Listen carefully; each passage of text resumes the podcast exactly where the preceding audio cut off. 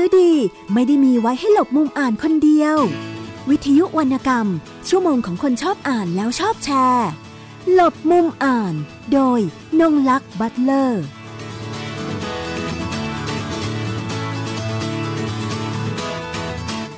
สวัสดีค่ะ ท่านผู้ฟังทุกท่าน วันนี้กลับมาพบกับดิฉันนะคะ นงลักษ์บัตเลอร์ กับหลบมุมอ่านวิทยุไทย PBS นะคะ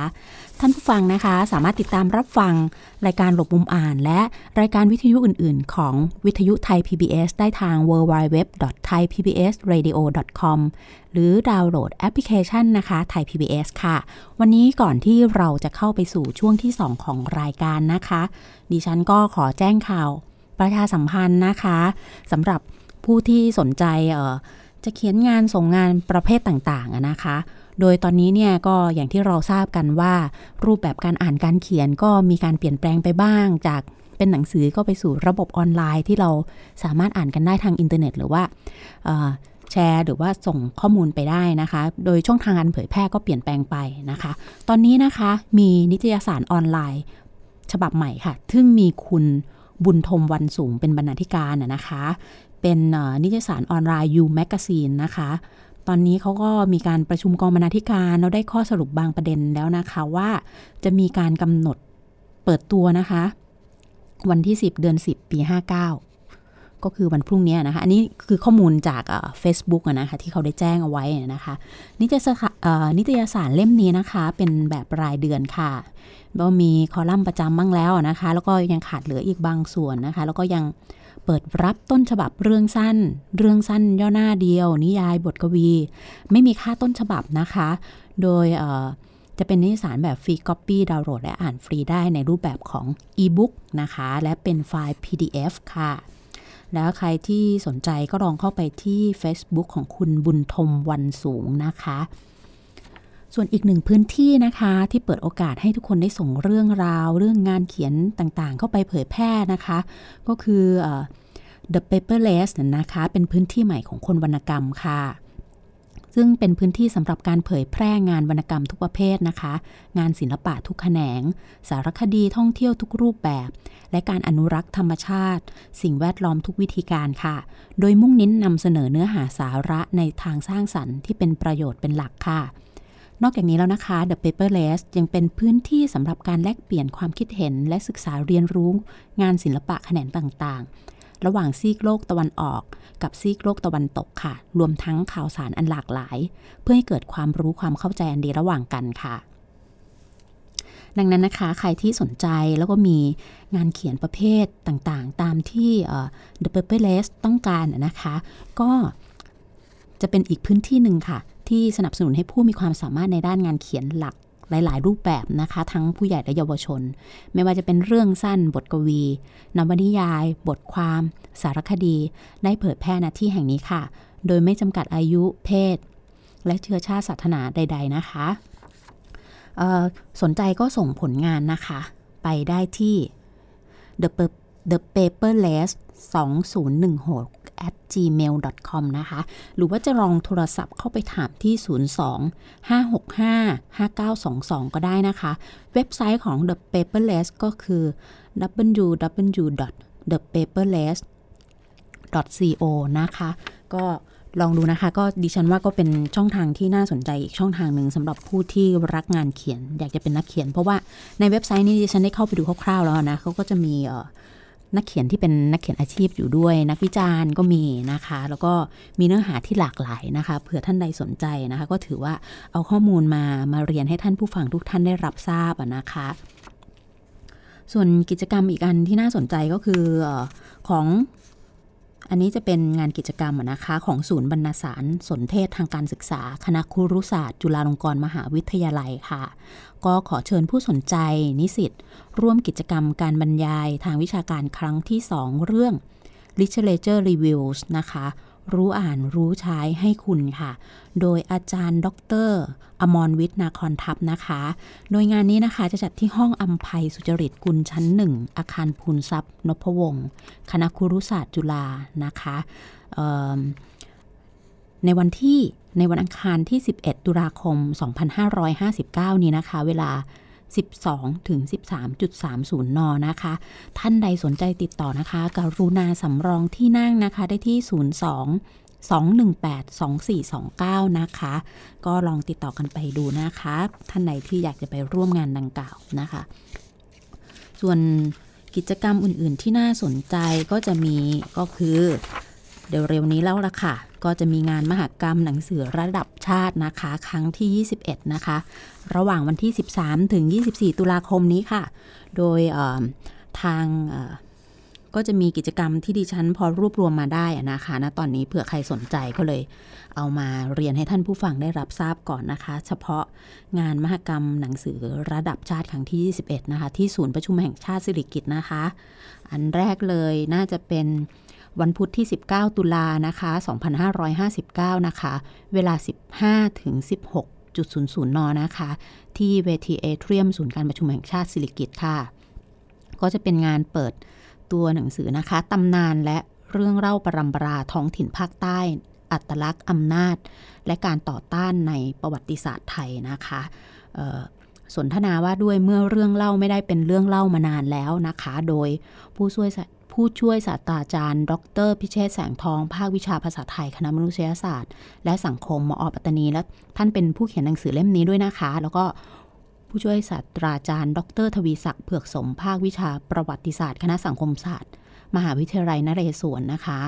แล้วก็มีดร ปริญญานวลเปียนนะคะ มหาวิทยาลัยอุตรประเทศมาเลเซียค่ะ ก็ดำเนินรายการโดยคุณเอกรพีสุกุลพิพัฒน์นะคะ หรือคุณเอกอักคีนั่นเองนะคะ ทีนี้ในวันที่ 22 ที่ได้ข่าวมาก็คือใครที่เป็นสาวกของแฮร์รี่พอตเตอร์นะคะ ก็จะมีงานแฮร์รี่พอตเตอร์กับห้องแห่งความลับค่ะเป็นฉบับภาษาไทยสีสีนะคะ หนังสือชุดคลาสสิกของ J.K. Rowling ค่ะ จากฝีมือวาดภาพของจิมเคย์ พร้อมที่จะจัดเปิดตัววันเสาร์ที่ 22 ตุลาคม ในงานท่องโลกเวทมนต์กับแฮร์รี่พอตเตอร์นะคะ ที่ห้อง meeting room 2 เวลา 10 นาฬิกาถึง 18 นาฬิกานะคะ ได้รวมสนุกกับซุ้มกิจกรรมต่าง ๆ นะคะสำหรับสาวกของแฮร์รี่พอตเตอร์นะคะ ในวันที่ 22 ตุลาคมค่ะ อันนี้ก็ในงาน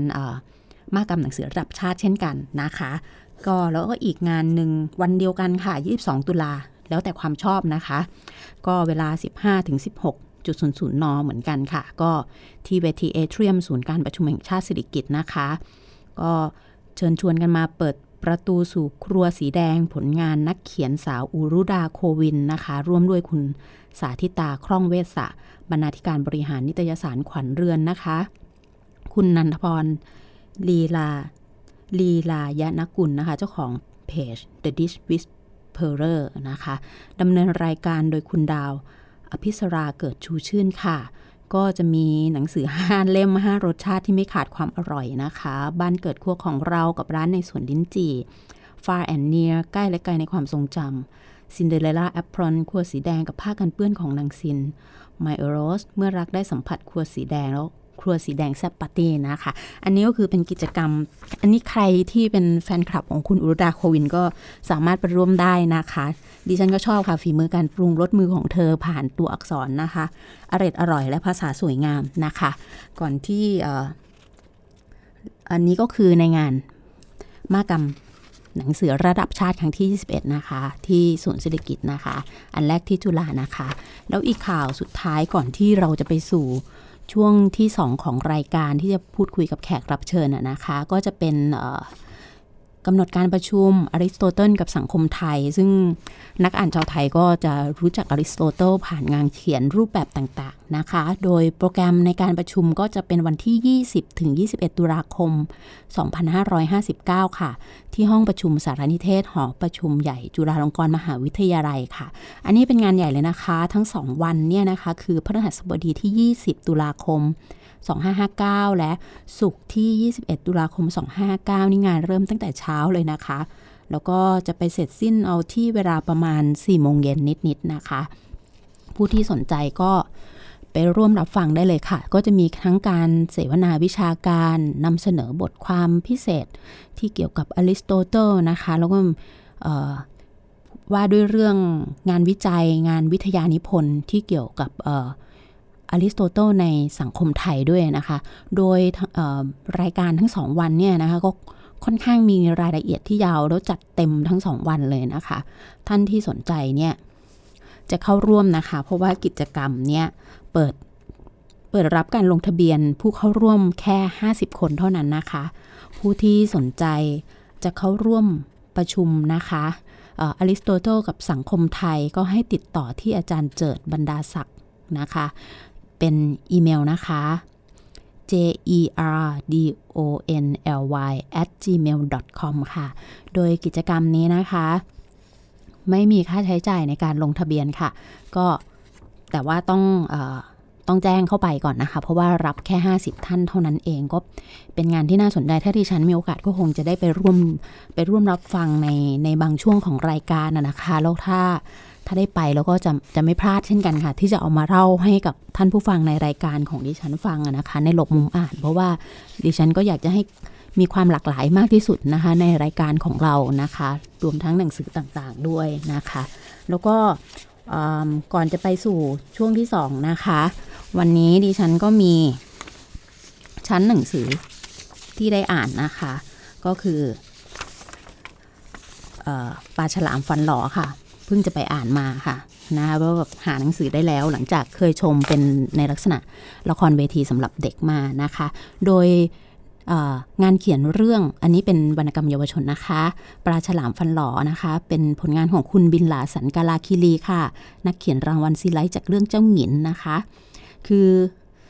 เริ่มเรื่องได้ต่างออกไปจากจากนิทานทั่วๆไปที่เราคุ้นเคยว่าปกตินิทานจะต้องพูดว่าการละครั้งหนึ่งนานมาแล้วนะคะ แต่ปลาฉลามฟันหล่อเนี่ยจะเริ่มต้นด้วยการละครั้งหนึ่งเมื่อคืนก่อนวันสิ้นปีนะคะ ทีนี้ก็หลังจากนั้นก็พาผู้พาเราเนี่ยค่ะผู้อ่านนะคะ ผู้ปกครองและเด็กๆเนี่ยท่องมหาสมุทรท่องทะเลนะคะ ไปค้นหาคำตอบกับปลาฉลามฟันหล่อว่า เอ๊ฟันที่มันหายไปเนี่ยมันหายไปได้ยังไงนะแล้วก็มีการสอดแทรกเรื่องราวแง่คิดที่น่าสนใจนะคะคือคืออ่านเพลินสนุกสนานค่ะแต่ดิฉันก็ต้องพยายามจับเหงือกตัวเองไปด้วยว่าฟันตัวเองหลุดไปหรือเปล่าอะไรเงี้ยไม่งั้นเดี๋ยวจะต้อง ได้ร่วมไปตามหากับทางไอ้ครอบครัวของปลาฉลาม แล้วก็มีเรื่องราวของพระราชาพระราชินีนะคะเราเรื่องการปกครองการดูแลประชาชนในในพื้นที่ของตัวเองนะคะแล้วก็มีกุ้งหอยปูปลาสัตว์น้ำอื่น ๆ ค่ะมันมีความคมคายของเรื่องค่ะที่ที่ชวนให้อ่านสนุกแล้วก็เหมาะเหมาะกับเด็ก แล้วก็ผู้ปกครองผู้ใหญ่นะคะทำให้เราได้ย้อนกลับไปสนุกกับนิทานอีกครั้งหนึ่งนะคะ หลังจากที่ เริ่มแก่แล้วเราก็ไม่ได้กลับไปอ่านนานแล้วนะคะ ก็ไม่นึกว่าเรื่องมันจะสนุกขนาดนี้นะคะ ดิฉันก็เลยต้องเนี่ยดำผุดดำว่ายไปกับเรื่องของเขาตลอดเรื่องเลยนะคะ แล้วก็นิทานเรื่องนี้นะคะเเป็นเรื่องในในในระยะใกล้นะคะ แล้วก็สนุกตรงที่ได้ตามลุ้นว่าไอปลาฉลามตัวเนี้ยตัวเอกของเรื่องเนี่ยทำไมเขาถึงฟันหลอนะคะ เด็กๆ ขนาดผู้ใหญ่อ่านยังอดที่จะแบบว่าต้องต้องลองคำกับพุงแก้มตัวเองอะคะ่ะว่าฟันอยู่ครบไหมแล้วก็เรา จะได้มีการสอดแทรกว่า เอ๊ะการที่เด็กมันฟันหลอนี่เป็นเพราะอะไรนะนะคะผู้ปกครองก็จะได้สนุกไปกับเด็ก แล้วเด็กก็จะจะได้เรียนรู้ไปด้วยนะคะ ว่าอันไหนที่ควรทานไม่ควรทานนะคะ คือพ่อแม่สามารถพ่อแม่ลูกนะคะ สามารถได้อ่านร่วมกันได้ระวังรับรองเลยค่ะว่าอ่านแล้วนี่ฟันแข็งแรงไม่หลอนะคะ อาจจะมีฟันน้ำนมหลุดไปนี่ก็เป็นเรื่องปกตินะคะ แต่ถึงฟันจะหลุดไปก็ไม่ต้องเขินอายนะคะ เด็กๆ แล้วเดี๋ยวเราไปลองดูค่ะว่าเล่มนี้เขาพาพาให้เรารู้จักวิธีดูแลฟันให้แข็งแรงกันยังไงนะคะ แล้วก็ปลาฉลามฟันหลอเนี่ยค่ะ ไม่ได้มีแค่เรื่องที่แบบว่าหลอๆอย่างเดียวนะคะ แต่ยังมีเรื่องราวสนุกอีกมากมายค่ะ ให้ได้หัวเราะสนุกเหงือกไม่เลือกอายุเลยค่ะ เดี๋ยว ช่วงแรกนี้เราจบกันแค่นี้ก่อนนะคะ เดี๋ยวช่วงที่สองอดิฉันมีแขกรับเชิญในรายการมาร่วมพูดคุยด้วยนะคะ ส่วนจะเป็นใครนั้นโปรดรอติดตามช่วงต่อไปค่ะ หนังสือดีไม่ได้มีไว้ให้หลบมุมอ่านคนเดียว วิทยุวรรณกรรม ชั่วโมงของคนชอบอ่านแล้วชอบแชร์ หลบมุมอ่าน โดยนงลักษ์บัตเลอร์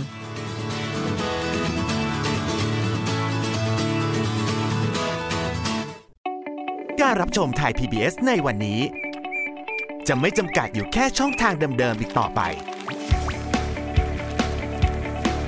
เพราะนอกจากช่องทางที่คุณคุ้นเคยแล้ว เรายังมีช่องทางที่หลากหลายมากขึ้น ทั้งเว็บไซต์ YouTube Facebook และโซเชียลมีเดียอื่น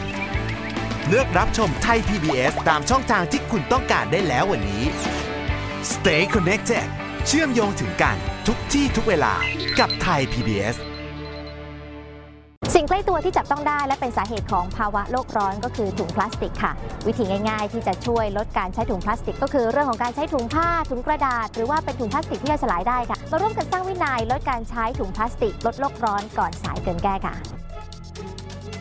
ลด เลิกเพื่อช่วยโลก ไทย PBS ชวนคนไทยลดใช้ถุงพลาสติก หนังสือดีไม่ได้มีไว้ให้หลบมุมอ่านคนเดียว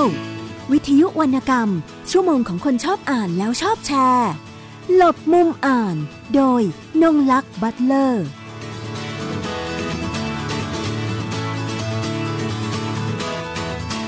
ค่ะกลับเข้ามาพบกับช่วงที่ 2 ของรบมุมอ่านนะคะ ของวันอาทิตย์ที่ 9 ตุลาคม 2559 นะคะ วันนี้นะคะแขกผู้มาร่วมรายการของเราคือคุณพินประภาขันทวุฒินะคะเเธอเป็นทั้งนักเขียนนะคะ แล้วก็เป็นทั้งคนนักทำ สมุดบันทึกทำมือนะคะ มีผลงานเขียนที่หลากหลายรูปแบบนะคะ วันนี้เราจะมาพูดถึงทั้งเรื่องแรงบันดาลใจในการทำงานของเธอ รวมถึงวิธีการทำสมุดทำมือ แล้วก็งานเขียนประเภทต่างๆ ของเธอที่เธอได้ได้เขียนเอาไว้นะคะ โดยจากที่ที่ฉันทราบจากประวัติของเธอนะคะ ก็เริ่มเป็นนักเขียนเนี่ยตั้งแต่อายุเอ่อเริ่มมาตั้งแต่ จริงจังก็ประมาณ 20 ปีแล้วนะคะ ก็ยังเป็นคนที่เป็นคนรุ่นใหม่อยู่นะคะยังอายุไม่เยอะมากนะคะ เราก็จะมาคุยกันถึงแรงบันดาลใจในการทำงานนะคะเออตอนนี้เธอก็อยู่ในสายกับเราแล้วนะคะ เดี๋ยวเราไปทักทายคุณพินประภาขันทวุฒิกันเลยค่ะ สวัสดีค่ะ ค่ะ สวัสดีค่ะ ค่ะ วันนี้ทางรายการหลบมุมอ่านนะคะ ขอขอบคุณคุณปูพินประภามากเลยนะคะ ที่ให้โอกาสเราในการพูดคุยนะคะ เรื่องการทำงานต่างๆนะคะ อืม อันเนี้ยเอ่อจากที่ดูเอ่อเรื่องราวติดตามเรื่องราวของคุณปูมาทางตามหน้า Facebook และอะไรต่างๆอะนะคะ ทั้งงานเขียนด้วย รวมถึงการเริ่มต้นของการเป็นนักเขียนของคุณพินพินประภานะคะ เดี๋ยวเอ่อขออนุญาตเรียกคุณปูนะคะ ค่ะได้ค่ะค่ะ ก็เห็นบอกว่าตอนเด็กๆเนี่ยใฝ่ฝันอยากเป็นนักเขียนการ์ตูนมากเลย แล้วตอนตอนนี้ยังยังมีความฝันนั้นอยู่หรือเปล่าคะหรือว่าเปลี่ยนไปแล้ว มันก็เปลี่ยนไปตามวันและเวลานะคะ แต่ว่าเราก็รู้สึกว่าถ้าเรามีปากกาหรือดินสออยู่ใกล้ๆเราก็อยากจะวาด อะไรระบายความรู้สึกส่งตัวเองเป็นวาดรูปวาดอยู่บ้างเหมือนกันนะคะค่ะ แล้วโดยโดยตัวเองแล้วตัวเองถนัดพวกงานศิลปะพวกนี้อยู่แล้วใช่ไหมคะที่เป็นลักษณะการวาดวาดภาพวาดเขียนจริงๆเราไม่ค่อยถนัดเท่าไหร่อะค่ะ แต่มีความสนใจมากกว่า โอเคค่ะ ค่ะ แล้วอย่างอย่างการเอ่อเห็นบอกว่าต้องออกจากโรงเรียนเพื่อมาช่วยกิจการของที่บ้านอย่างเงี้ยค่ะนะคะ แล้วก็ได้เครื่องพิมพ์ดีดมาเป็นของปลอบใจ ตอนตอนนี้เนี่ยคือเป็นจุดเปลี่ยนหรือเปล่าคะที่ทำให้อยากจะมาเป็นนักเขียน ค่ะ ก็เป็นจุดเปลี่ยนที่สำคัญที่สุดอย่างหนึ่งอืมในชีวิตอะค่ะ เพราะว่าคือเป็นจะเรียกว่าเด็กหลังห้องก็แล้วกันเนาะเราเรียนไม่ค่อยเก่ง แล้วลายมือเราก็ไม่สวยค่ะแต่เราก็อยากเขียนหนังสือ พอเราได้เครื่องพิมพ์ดีดมาแล้วเรารู้สึกว่ามันมันเป็นจุดที่เราสามารถที่จะเอางานหรือสิ่งที่เราคิดเป็นตัวหนังสือเนี่ยเผยแพร่ออกไปได้สะดวกมากขึ้นนะคะ ตอนนั้นก็ยังเป็นช่วงวัยรุ่นอยู่นะคะ ช่วงที่ได้เครื่องพิมพ์ดีดมา แล้วพอได้มานี่เริ่มเขียนเลยหรือเปล่าคะหรือว่า เออมีคือจการริงๆมันเขียนเขียนก่อนที่เราจะได้เครื่องพิมพ์ดิบมาอยู่แล้วอือฮึแต่ว่ามันเป็นช่วงที่อย่างที่ที่บอกไปเมื่อกี้ว่าเราเราต้องออกมาทำงานด้วยค่ะด้วยความที่ว่าเราจะต้อง อ่า เราเรียนกศนเราก็จะอ่านหนังสือทุกวัน เรามีเวลาที่หลังจากเลิกงานมา แล้วเราก็มาเขียนหนังสือ มันก็เลยเหมือนกับชีวิตเราจะอยู่กับการอ่านการเขียน แล้วก็เรื่องที่ทำงานแค่นั้นเอง แล้วอย่างหนังสือช่วงวัยเด็กที่คุณปูชอบอ่านเนี่ยเป็นประเภทไหนคะ เป็นวรรณกรรมเยาวชนหรือว่าอ่านได้ทั่วไปเลยคะ คือตอนเด็กๆเราก็เริ่มเหมือน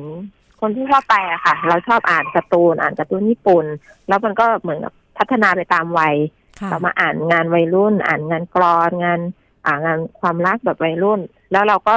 ค่อยๆพัฒนาตัวเองขึ้นนะคะ เป็นงานวรรณกรรม งานแปลงานงานอ่างานสร้างสรรค์เพื่อสังคมอะไรพวกเนี้ยค่ะ แล้วหลังจากอ่านมาเรื่อยๆ มีพัฒนาการขึ้นมาเนี่ยนะคะ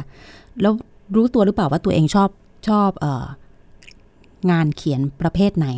หรือว่าการอ่านหนังสือประเภทไหน หรือว่าอ่านได้ทั่วไปอยู่แล้วค่ะค่ะ คือมันเกิดจากการที่เราชอบอ่าน พอเราอ่านแล้วเราก็อยากเขียนพออยากเขียนแล้วเราก็รู้สึกว่า เราเขียนติดติดขัดขัดๆเนี่ย เราก็กลับไปอ่านหนังสือที่เราชอบอืมแล้วเราก็รู้สึกว่าหนังสือมันมีมากมายหลากหลายประเภท หลากหลายรูปแบบมากอืมๆ จนเราเรารู้สึกว่าเราอยากจะทดลองตัวเองไปเรื่อยๆอะค่ะค่ะจากตอนแรกอาจจะเริ่มเขียนกรกรเป็นกรรักกรกรวัยรุ่น แล้วก็มาเขียนงานวัยรุ่น แล้วเราก็มาเขียนเอ่องานวรรณกรรมพอเราศึกษาไปเรื่อยๆงานวรรณกรรมก็มีอีกหลายรูปแบบ เราอือฮึรู้สึกว่ามันมันเป็นอะไรที่ท้าทายเราเราทำให้รู้สึกว่าเออในในมิติของงานเขียนอะ มันไม่ใช่มีแค่อย่างใดอย่างหนึ่ง แต่ยังมีอีกหลายรูปแบบที่ทำให้ที่ทำให้เรารู้สึกว่ามันมีเสน่ห์และมีความน่าสนใจอะค่ะ ค่ะ จุดนี้เองใช่ไหมคะทำให้คุณปูเองก็มีการเขียนออกมาหลายรูปแบบ เพราะจากที่ดิฉันดูนะคะ ก็จะมีทั้งพวกเรื่องสั้นนะคะวรรณกรรมสร้างสรรค์สังคม แล้วก็เอ่อวรรณกรรมเด็กและเยาวชนมีเป็นเป็นเรื่องของเด็กด้วย มีค่อนข้างหลากหลายด้วยโดยเฉพาะตัวเนื้อหาเนี่ยนะคะเรื่องเกี่ยวกับสิ่งแวดล้อมก็มีนะคะก็เลยแล้วก็ยังมีที่จะเป็นขอเรียกว่านิยายอะไรนะเอ่อชิคลิสละกันเนาะที่ขายเพื่อเพื่อเอาใจเอาใจผู้อ่านอีกอีกกลุ่มหนึ่งนะคะที่ไม่ใช่ค่ะแบบวรรณกรรมสร้างสรรค์สังคมนะคะเอออย่างเงี้ยก็เลยจะถามว่า เอ๊ะเวลาทำงานเนี่ย มีมีการวางแผนไว้ยังไงบ้างอะไรอย่างเงี้ยค่ะ ว่าอืมอย่างอย่างตอนเนี้ยนี่ก็เห็นเขียนเกี่ยวกับเอ่อวรรณกรรมของกลุ่มที่งานเขียนที่เป็นนิยายที่ผู้หญิงชอบอ่านกันอย่างเงี้ยค่ะ ได้ค่ะมีการหาข้อมูลยังไง อะไรอย่างเงี้ยค่ะนะคะในในเพราะว่าในแต่ละตัวชิ้นงานเนี่ยมันจะมีความแตกต่างกันในเรื่องของเนื้อหารวมทั้งแก่นและวิธีการนำวิธีการนำเสนออะไรอย่างเงี้ยค่ะค่ะ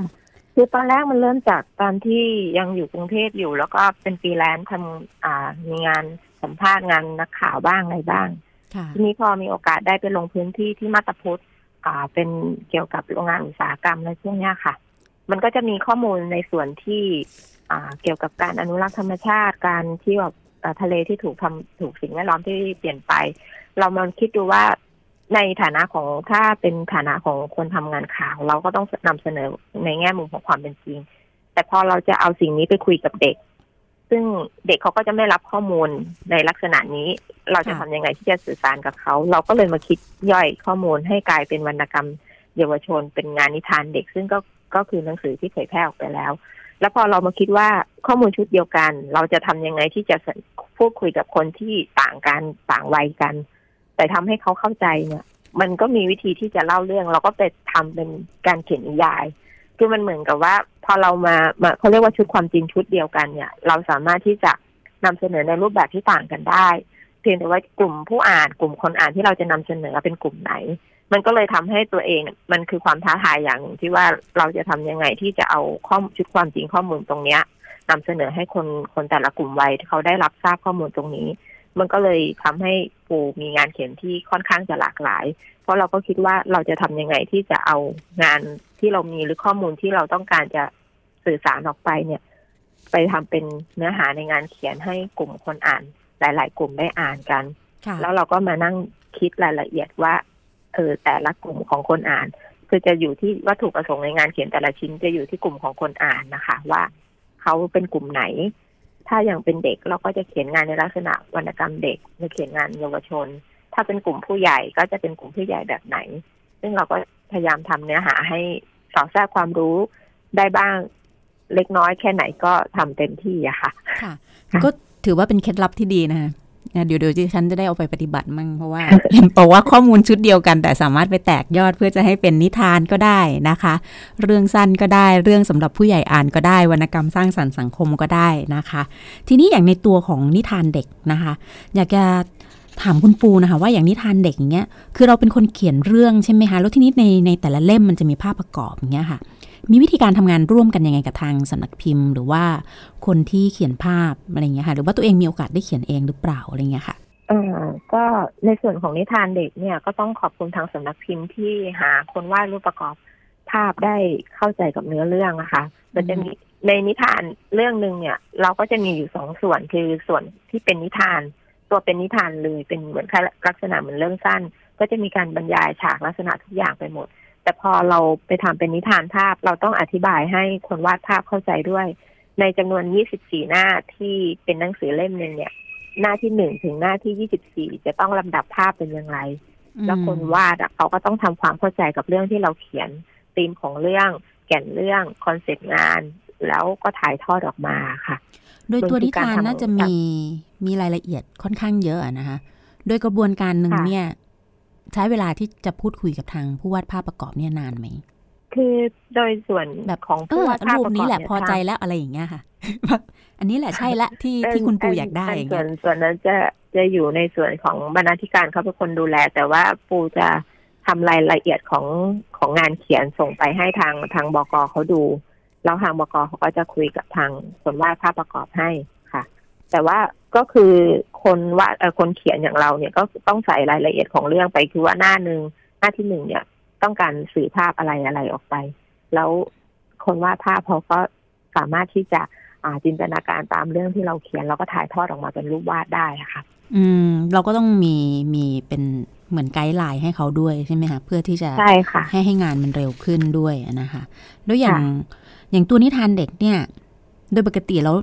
เวลาเวลาคุณปูเขียนนะนะคะ ได้กำหนดไหมคะว่า ต้องมีกี่คำอะในเรื่องหนึ่งอย่างเช่น เรื่องอาณาจักรขยะหันษายอย่างนี้เป็นต้นนะคะหรือว่าเรื่องอื่นๆที่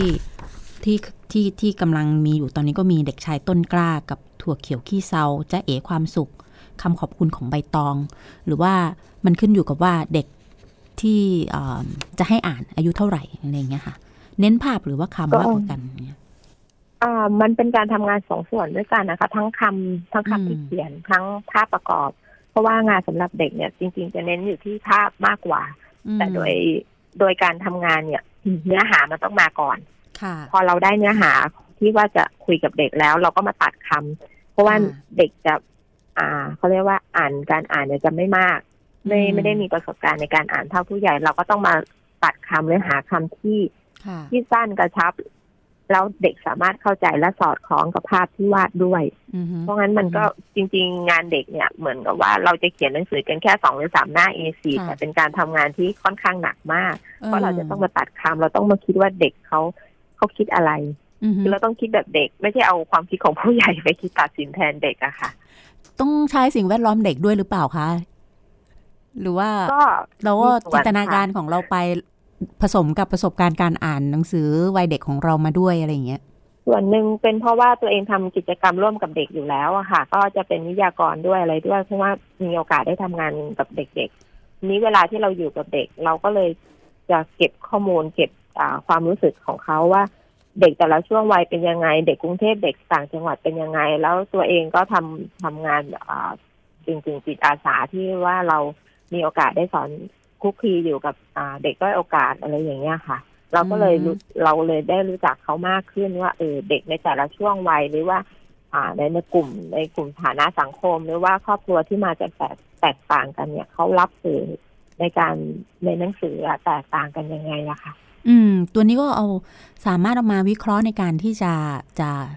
กำหนดกลุ่มผู้อ่านได้ด้วยใช่ไหมคะเพราะว่าเด็กที่มาจากพื้นฐานสังคมที่ต่างกันเนี่ย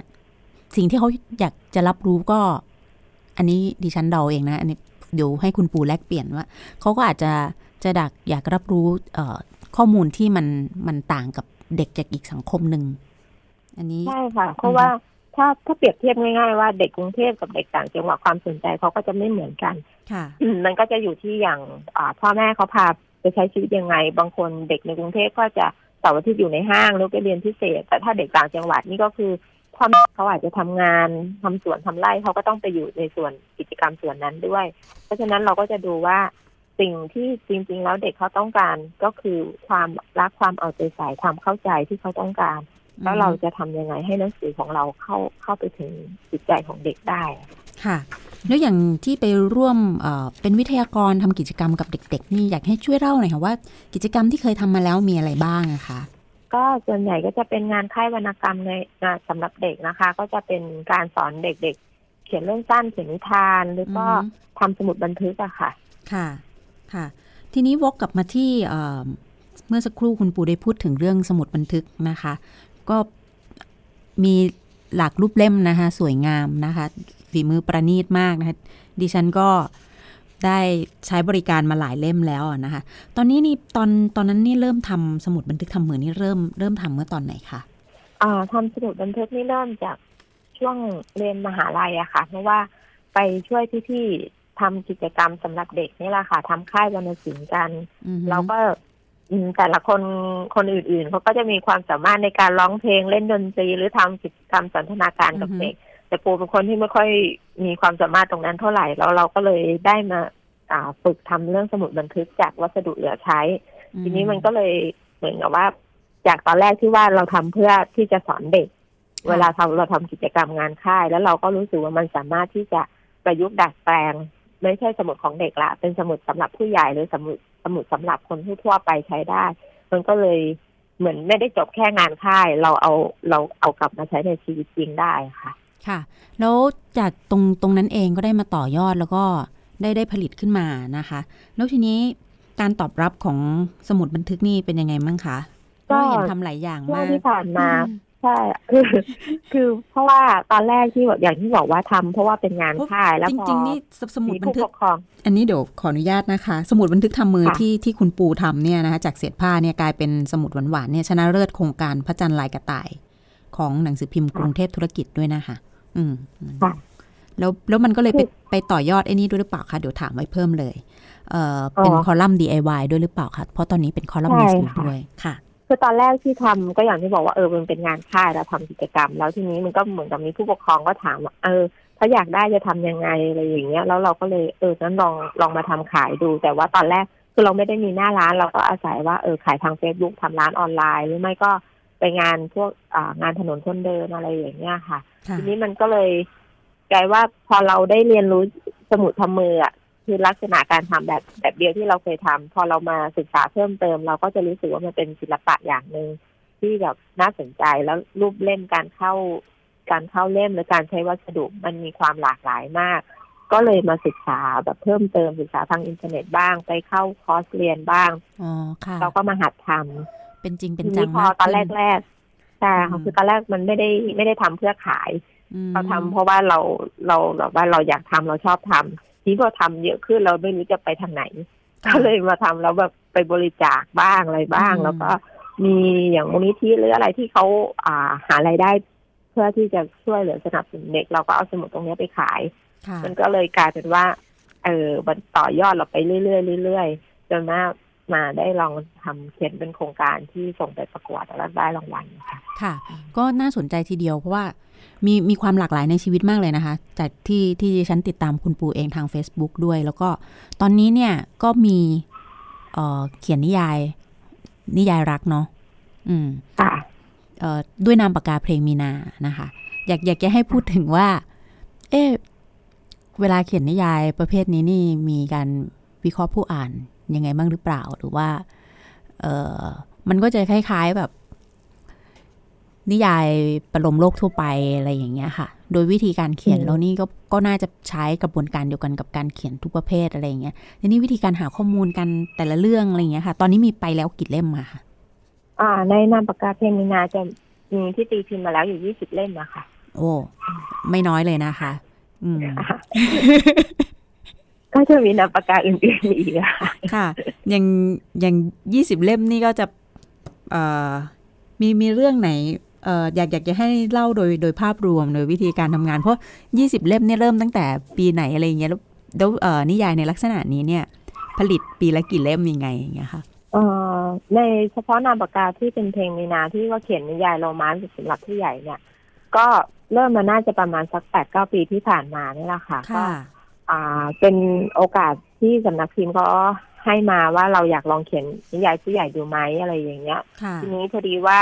ตอนที่ตัวเองเรียนมหาลัยเนี่ย ก็ทำงานพิเศษไปขายหนังสือที่งานสัปดาห์หนังสือค่ะแล้วอ่าพี่บกให้เราลองไปขายหนังสือดูค่ะทีนี้เวลาเราขายหนังสืออะไม่ใช่แค่ ไม่ใช่แค่ไปเชียร์หนังสือ แต่ว่าเราคุยกับคนอ่านอือฮึ จากตอนมแต่เดิมที่เรารู้สึกว่า เราก็อาคติกับงานงานตลาดเหมือนกันว่า เออ มันเหมือนกับงานที่ต้องทำเพื่อสนองตลาดเหรออะไรอย่างเงี้ยค่ะแต่พอเราไปมีโอกาสได้คุยกับคนอ่านโดยตรงคนที่มาซื้อหนังสือ แล้วเราก็รู้สึกว่า จริง ๆ แล้วมันมันก็เป็นงานที่น่าสนใจ เพราะว่าเขาเราสร้างความสุขให้กับเขาได้ด้วยการอ่าน เพราะว่าค่ะบางคนเขาก็มีภาระหน้าที่ในชีวิตของตัวเองเยอะแยะมากมาย เขาก็มี ความจำเป็นในการใช้ชีวิตของแต่ละคนต่างกัน แต่ว่าหนังสือมันคือสื่อบันเทิงที่ที่สามารถตอบสนองเขาได้ค่ะแล้วเขาก็แบบเหมือนกับเลือกที่จะอ่านหนังสือแทนที่เขาจะออกไปดูหนังฟังเพลงไปใช้ชีวิตข้างนอก แต่เขาอยากอยู่บ้านแล้วอ่านหนังสือเพลินๆสักเล่มหนึ่งอืมในช่วงเวลาหนึ่งเราก็เลยรู้สึกว่า เออเราอยากอยากทำให้คนมีความสุขจากจากหนังสือที่เราเขียน ก็เลยมาลองเขียนดูแล้วก็ได้ผลตอบรับค่อนข้างดีก็ถึงได้ทำงานต่อเนื่องมาถึงเล่มที่ยี่สิบอะค่ะโอ้ตอนแรกไม่ทราบเลยนะคะ ว่าจะมีถึง20เล่ม เพราะว่าจากที่ติดตามใน Facebook แล้วเห็นแบบ เออไอล่าสุดนี่อะไรที่เกี่ยวกับหมอใช่ไหมคะเออก็นึกว่าแบบว่า เอ๊ะอาจจะเป็นเล่มเล่มแรก ๆ ของคุณปูหรือเปล่าอะไรอย่างเงี้ยนะคะ อ๋อว่ามีมาแล้ว 20 เล่มนะคะทุกแล้ว รู้สึกว่าตรงตรงนี้มันมันมันใช่ไหมแต่แต่คือต้องชื่นชมอย่างหนึ่งว่าชอบวิธีการทำงานอะคือคุณปูไม่ได้ยึดติดกับรูปแบบใดรูปแบบหนึ่งอะไรเงี้ยมันก็เลยมีมีตัวเลือกให้เราได้ได้ท้าทายตัวเองในการเขียนนะนะคะ แล้วอย่างในในยี่สิบเล่มเนี้ย มีเล่มไหนที่ชอบเป็นพิเศษไหมคะคือถ้า บอกว่าชอบเป็นพิเศษเดี๋ยวเล่มอื่นจะน้อยใจจะบอกในฐานะผู้เขียน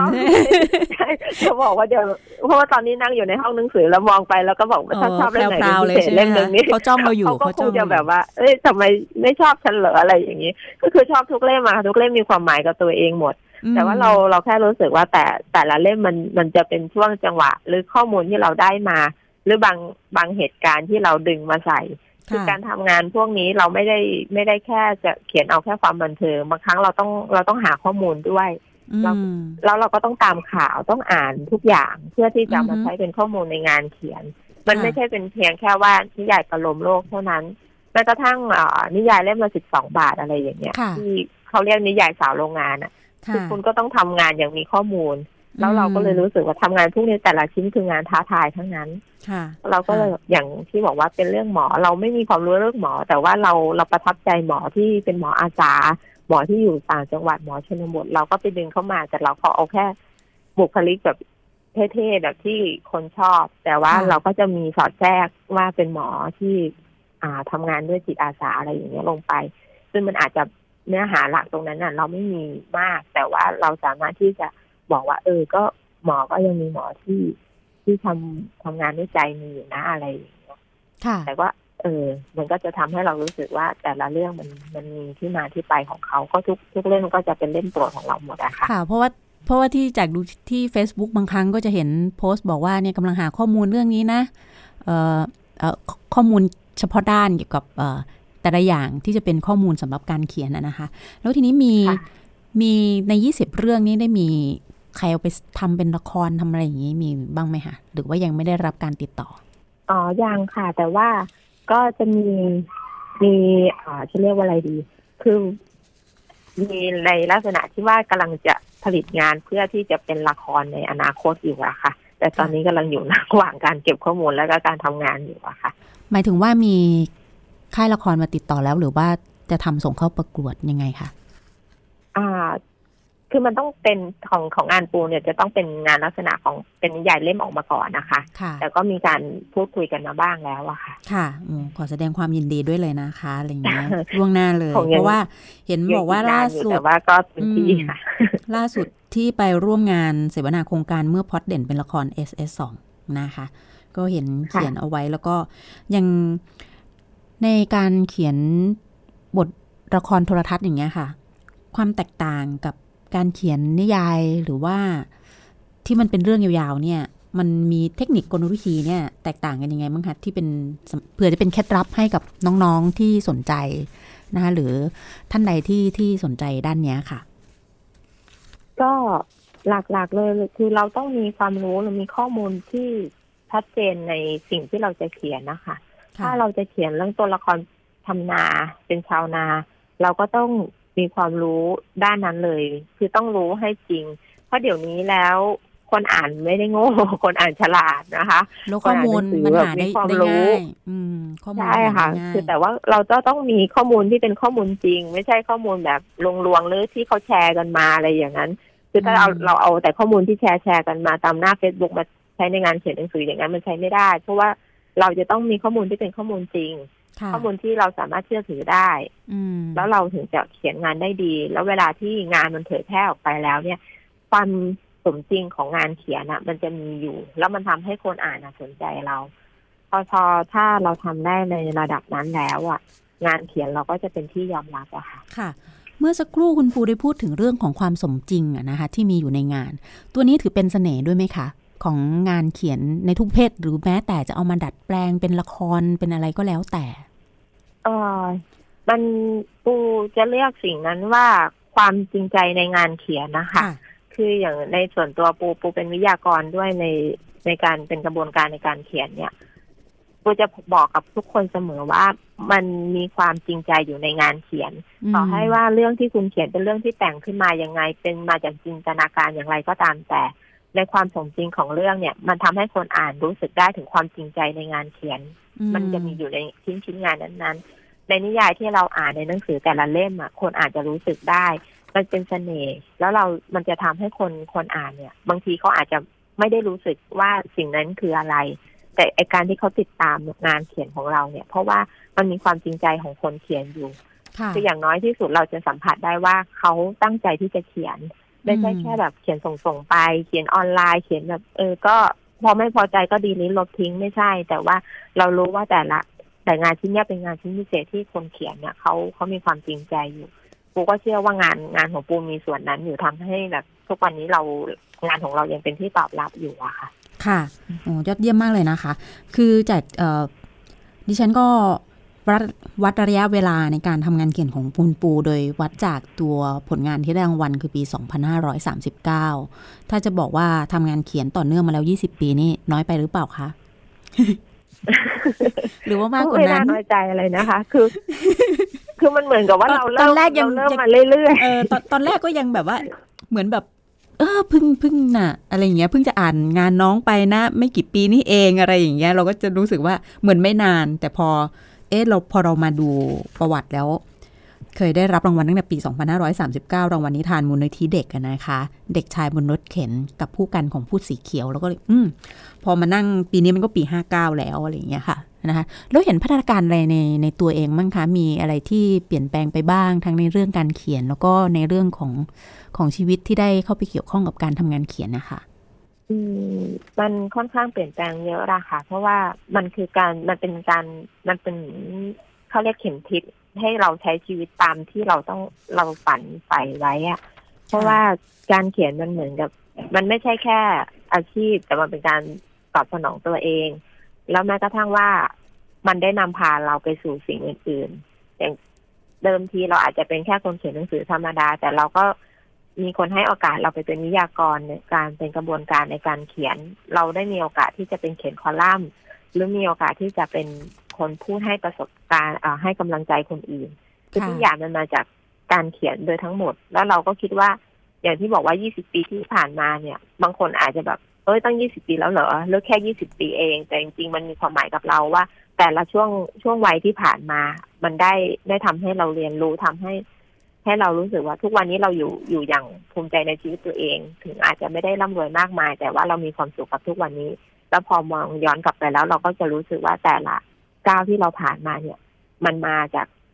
การเขียนกับการอ่านที่ที่มันสร้างให้เรามาเป็นทุกวันนี้อะค่ะ ค่ะ เพราะจากที่บางครั้งเห็นโพสต์เฟซบุ๊กมันเหมือนกับ พอมันมีตัวชิ้นงานใหม่เข้ามา มันเหมือนเหมือนคุณปูได้แบบ เออได้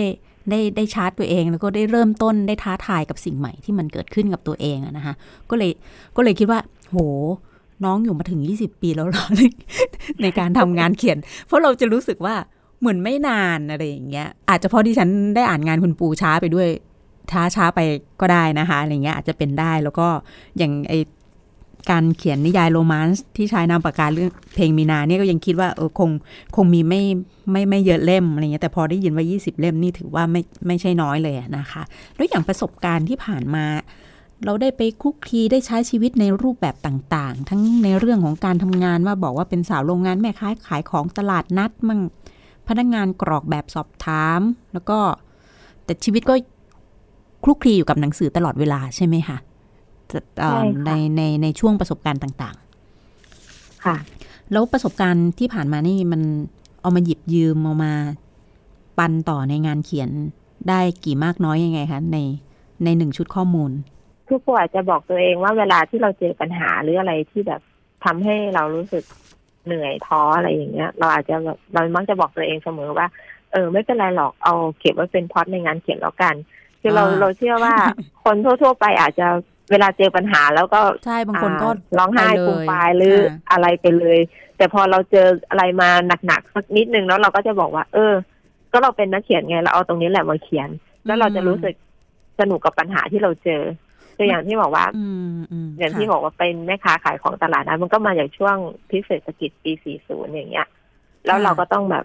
ไปขายของใบกระดินอืมถ้าถ้าเรามองว่าอย่างบางคนที่มีช่วงเวลาที่ต้องเจอปัญหาเหมือนกัน เขาก็จะทุกข์ใจท้อใจหรือบางคนก็ถึงกับไปไม่ถูก แต่ปูก็จะบอกตัวเองว่า เอ้ยก็ไม่เห็นเป็นไรปูบอกว่า อืม เอามาเป็นเพราะในงานเขียนไงแล้วปูก็ไปเขียนตัวละครที่เป็นแม่ค้าขายของใบกระดิน คือสำหรับเราแล้วมันก็เป็นการที่เหมือนเขาเรียกว่าเยียวยาจิตใจตัวเองไปด้วยเพราะว่าเราเองเนี่ยทุกเชื่อว่าทุกๆคนก็จะมีปัญหาของตัวเองเหมือนกันเพียงแต่ว่าเราจะหาทางออกยังไงเพียงแต่ปูใช้งานเขียนกับการอ่านเนี่ยมาเป็นเครื่องที่ช่วยหล่อเลี้ยงจิตใจเรา มันก็เป็นสิ่งที่ถามว่า 20 ปีที่ผ่านมาเราไม่ได้นั่งเขียนแต่อย่างเดียว แต่เราก็ทำอย่างอื่นด้วย มันทุกอย่างมันสามารถที่จะเชื่อมโยงซึ่งกันและกันได้อะค่ะ ค่ะก็ถือว่าเอาอารมณ์ตรงนั้นมาคลี่คลายไว้ในงานเขียนของตัวเองนะคะ เพราะจะมีเรื่องสั้นอยู่เรื่องหนึ่งที่ที่ดิฉันได้อ่านนะนะคะ แล้วก็ดิฉันก็รู้สึกจะเป็นจะตายไปกับตัวละครของคุณปูด้วยนะคะอันนั้นจะเป็นรวมอยู่กับนักเขียนหญิงท่านอื่น ๆ ด้วยนะคะ ขออภัยว่าจำชื่อหนังสือไม่ได้ แต่แต่จะเป็นรวมของนักเขียนหญิงหลาย ๆ ท่านที่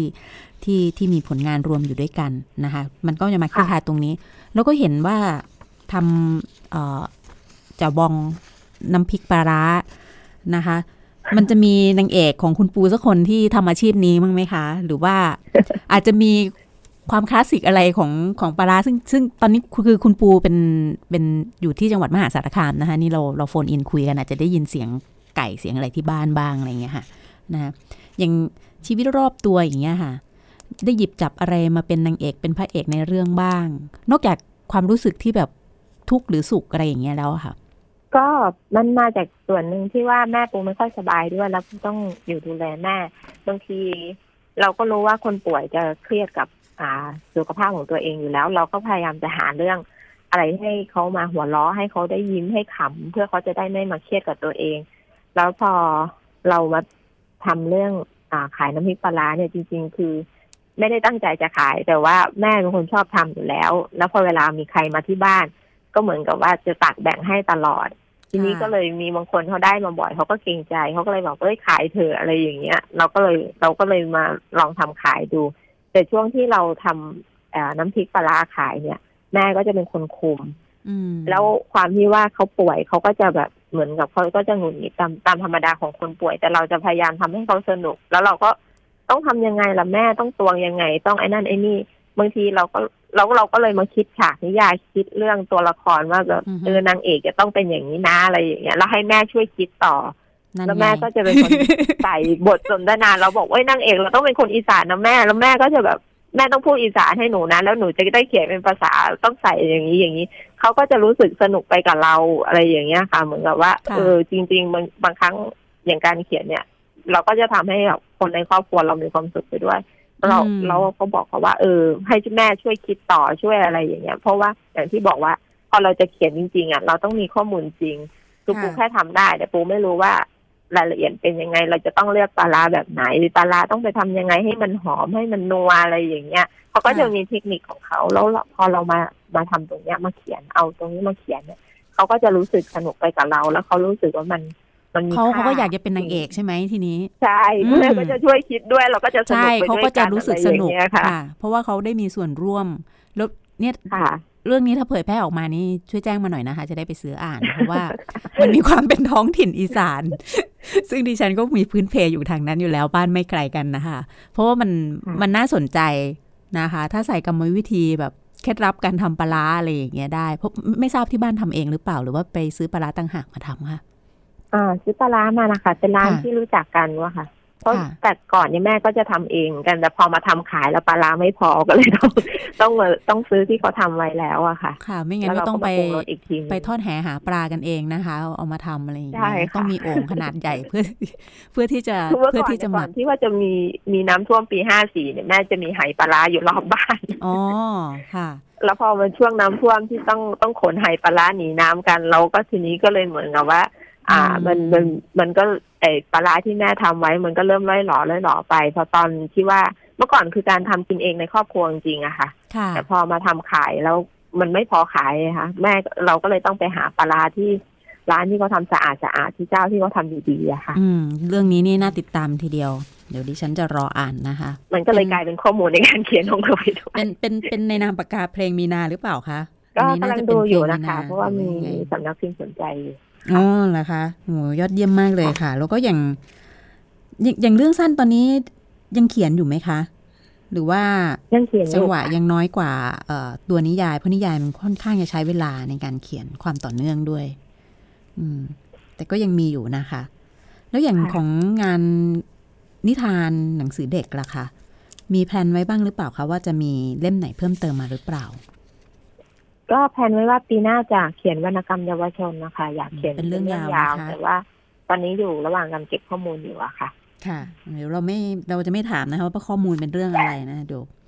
ให้คุณปูเป็นคนเก็บเก็บพล็อตเอาไว้นะคะ เพื่อจะให้พวกเราได้รอติดตามอ่านกันนะนะคะ แล้วอย่างงานที่เป็นคอลัมนิสต์นี่แหละค่ะเอ่ออย่าง DIY นี่จะเป็นเอ่อในนิสสารแม่และเด็กอะนะคะ ไม่ทราบว่าอย่างตัวคอลัมน์นี้เนี่ย ข้อมูลหายยังไงคะ เพราะว่าคงไม่ใช่แค่เรื่องสมุดบันทึกทำมืออย่างเดียว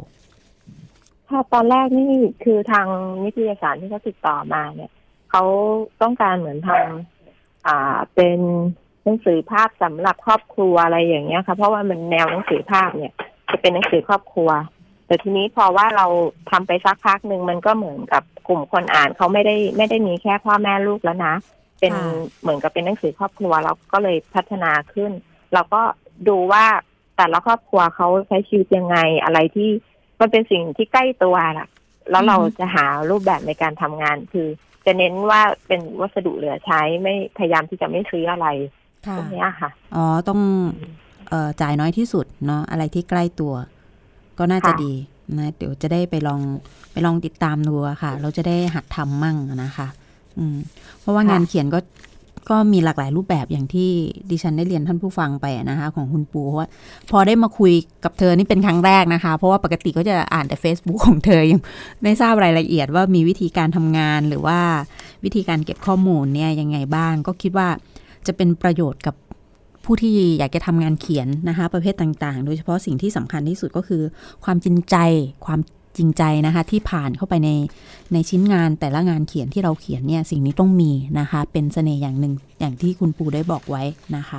ก็แสดงว่าตอนนี้ความใฝ่ฝันตอนที่เป็นเด็กที่อยากเป็นนักเขียนการ์ตูนนี่ก็คงไม่ไม่ทำแล้วใช่ไหมคะก็ยังคิดอยู่ว่าถ้าถึงจุดหนึ่งเราเราสามารถที่จะ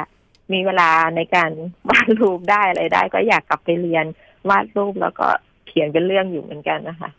มันก็คือความท้าทายหนึ่งของเราอะค่ะ อืม อาจจะอาจจะมีอะไรให้ให้คุณปูได้ท้าทายอีกต่อไป เพราะว่าจะชอบชอบที่จะมีประสบการณ์ใหม่ ๆ นะคะ แล้วก็น่าจะเป็นเรื่องที่น่าสนุกเหมือนกันอะไรเงี้ย ถึงจะวาดไม่สวยแต่ตอนนี้อาจจะวาดวาดดีขึ้นแล้วก็ได้อะไรเงี้ย ถ้าเพราะว่าค่ะเป็นคนที่ค่อนข้าง จะมีความพยายามทีเดียวนะคะนะคะจากที่ได้ติดตาม อันนี้เฉพาะ Facebook นะคะ แล้วก็งานเขียนด้วยเรื่องสั้น ส่วนมากจะได้อ่านเรื่องสั้นนะคะ ส่วนเรื่องยาวนี่ยังยังไม่มีโอกาส นะคะ แล้วก็ก็จะมีนิทานเด็กนะคะ อย่างนิทานของเด็กนี่ก็อย่างสามสามเล่มที่เห็นใน Facebook ที่มีคนพูดถึงกันก็คือเออเด็กชายต้นกล้ากับถั่วเขียวขี้เซาจ้าเอ๋ความสุขคำขอบคุณของใบตองอะค่ะอ่าค่ะแต่ละเล่มเนี่ยประเด็นที่ต้องการนำเสนอ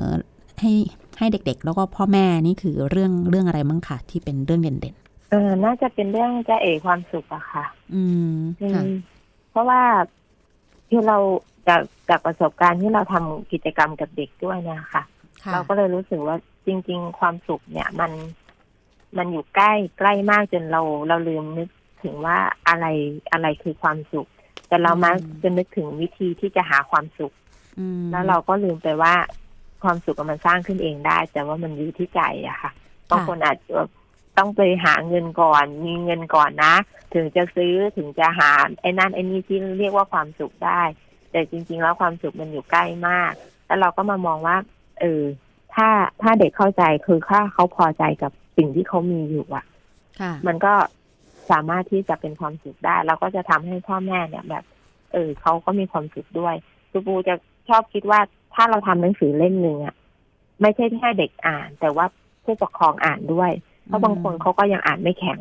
ค่ะเขายังไม่สามารถที่จะอ่านหนังสือได้แตกฉานอะไรอย่างเงี้ยค่ะผู้ปกครองก็จะช่วยภาพประกอบเนี่ยจะเป็นส่วนดึงดูดของตัวเด็ก แต่ว่าผู้ปกครองบางครั้งก็ต้องมานั่งอ่านหนังสือกับเด็กด้วย ก็อยากจะทำหนังสือที่สามารถที่จะเด็กอ่านด้วยก็ได้ ผู้ใหญ่อ่านด้วยก็ดี เพราะว่ามันเป็นมันแล้วมันจะได้สื่อเป็นสื่อถึงครอบครัวได้อะค่ะ ค่ะ อันนี้เดี๋ยวคงต้องขอเป็นคำถามสุดท้ายจากที่คุณคุณปูได้เอ่อค ลุกคลีทำกิจกรรมกับเด็กๆอะนะคะ แล้วก็คงได้มีส่วนที่ได้คลุกคลีกับทางผู้ปกครองเด็กด้วยในบางครั้งอะนะคะ ทีนี้อยากจะทราบค่ะว่า ให้ให้ลองวิเคราะห์ว่า เออพฤติกรรมการอ่านของของครอบครัวเป็นยังไงบ้าง หลังจากมีการเข้ามาของแท็บเล็ตของอะไรต่าง ๆ อย่างเงี้ยค่ะ อืม ผู้ปกครองให้ความคือสนใจให้ความสำคัญกับกับตรงนี้มากน้อยแค่ไหนในเรื่องของการอ่านนะคะคือเราก็ต้องเข้าใจรูปแบบสังคมยุคใหม่ด้วยว่าอ่า พ่อแม่อาจจะต้องทำงานนอกบ้านค่ะมีเวลาที่จะอยู่กับลูกน้อยลง คือถ้าเป็นเมื่อก่อนนี้อาจจะอ่าอ่านหนังสือร่วมกันหรือทำใช้กิจกรรมร่วมกันแต่ทุกวันนี้เวลาที่จะอยู่ร่วมกันจริงๆมันจะน้อย บางคนก็จะเจอหน้ากันตอนเช้ากับตอนเย็นแค่นั้นเองค่ะการที่จะมาอ่านหนังสือร่วมร่วมกันด้วยกันเนี่ย มันจะน้อยมาก ทีนี้เราก็อ่ามีโอกาสที่ว่านั่งคุยกับผู้ปกครองบ้างอะไรบ้างเวลาเราทำกิจกรรมเนี่ยเราก็พยายามที่จะ ให้หาเวลาสั้นๆในแต่ละวัน อาจจะแค่สิบนาทีหรือห้านาที ถ้ามันต้องมีการเชื่อมโยงกันระหว่างในครอบครัว ไม่งั้นเด็กเขาก็จะไม่ค่อยอ่านหนังสือ คือทุกวันนี้บางคนพ่อแม่อาจจะคิดว่าตัวลูกเนี่ย เก่งการใช้แท็บเล็ตการใช้คอมพิวเตอร์ แต่ถ้าเรามองกันไปลึกๆเลยโดยปัญหาแล้วอะ การอ่านโดยหนังสือ มันจะมีส่วนสำคัญในการพัฒนา เพราะว่าเขาสามารถที่จะคิดและจินตนาการได้ แล้วยิ่งถ้าไปสัมพันธ์กับการเขียน คืออ่า เขียนด้วยการจับดินสอหรือจับปากกาเขียนเนี่ย มันจะเป็นการใช้กระบวนการทางความคิดและการอ่าใช้จินตนาการและความคิดกลันกรองออกมาก่อนถึงจะลงมือเขียน เพราะฉะนั้นมันจะช่วยพัฒนาสมอง แต่ถ้าเราจิ้มแต่มือถือหรือจิ้มแท็บเล็ตกันอย่างเดียวเนี่ย เดี๋ยวนี้เด็กจะเริ่มมีปัญหาในการเขียนค่ะเพราะว่าเขาจะเขียนไม่เป็นค่ะแต่เขาจะจิ้มตัวอักษรได้เขาเรียกการจำเป็นสัญลักษณ์อ๋อ เพราะฉะนั้นค่การอ่านเนี่ยมันจะมาช่วยช่วยตอนที่เขาจะจำได้ว่าตัวหนังสือตัวอักษรเนี่ยกอไก่ถึงฮอนุคูกเรียงคำแล้วเป็นประโยคเป็นยังไงค่ะแล้วก็มาฝึกเขียนมันค่ะเป็นเป็นส่วนที่จะช่วยในการที่ว่าทำให้เด็กอ่านหนังสือได้มากขึ้นนะคะ อ่านหนังสือออกค่ะค่ะ เดี๋ยวดิฉันต้องกลับไปพิจารณาตัวเองด้วยเหมือนกัน เพราะบางทีคิดอะไรแล้วตอนนี้มันจะพุ่งไปที่เอ่อไทม์ไลน์ใน Facebook ตลอดเวลานะ เดี๋ยวต้องเนี่ยจะ ตัวเองก็มีปัญหาเหมือนกันค่ะนะคะแต่แต่ก็คิดว่ามันอาจจะไม่ไม่ถึงกับเป็นปัญหา แต่ว่าเราอาจจะต้องต้องเปลี่ยนกระบวนการเรานิดนึงอะนะคะสำหรับวันนี้ก็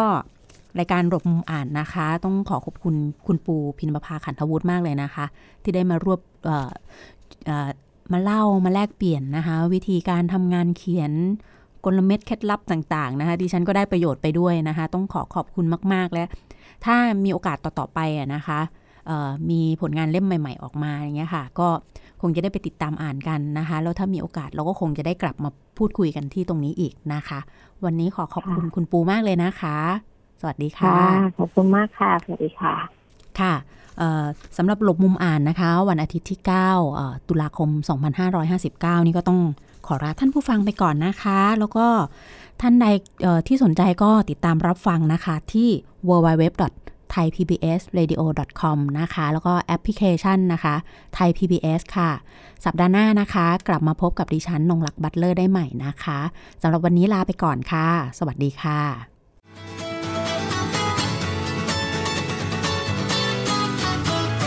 ติดตามรับฟังรายการหลบมุมอ่านได้ทุกวันอาทิตย์ เวลา 13-14 นาฬิกา และฟังย้อนหลังได้ที่ www.thaipbsradio.com และแอปพลิเคชันไทย PBS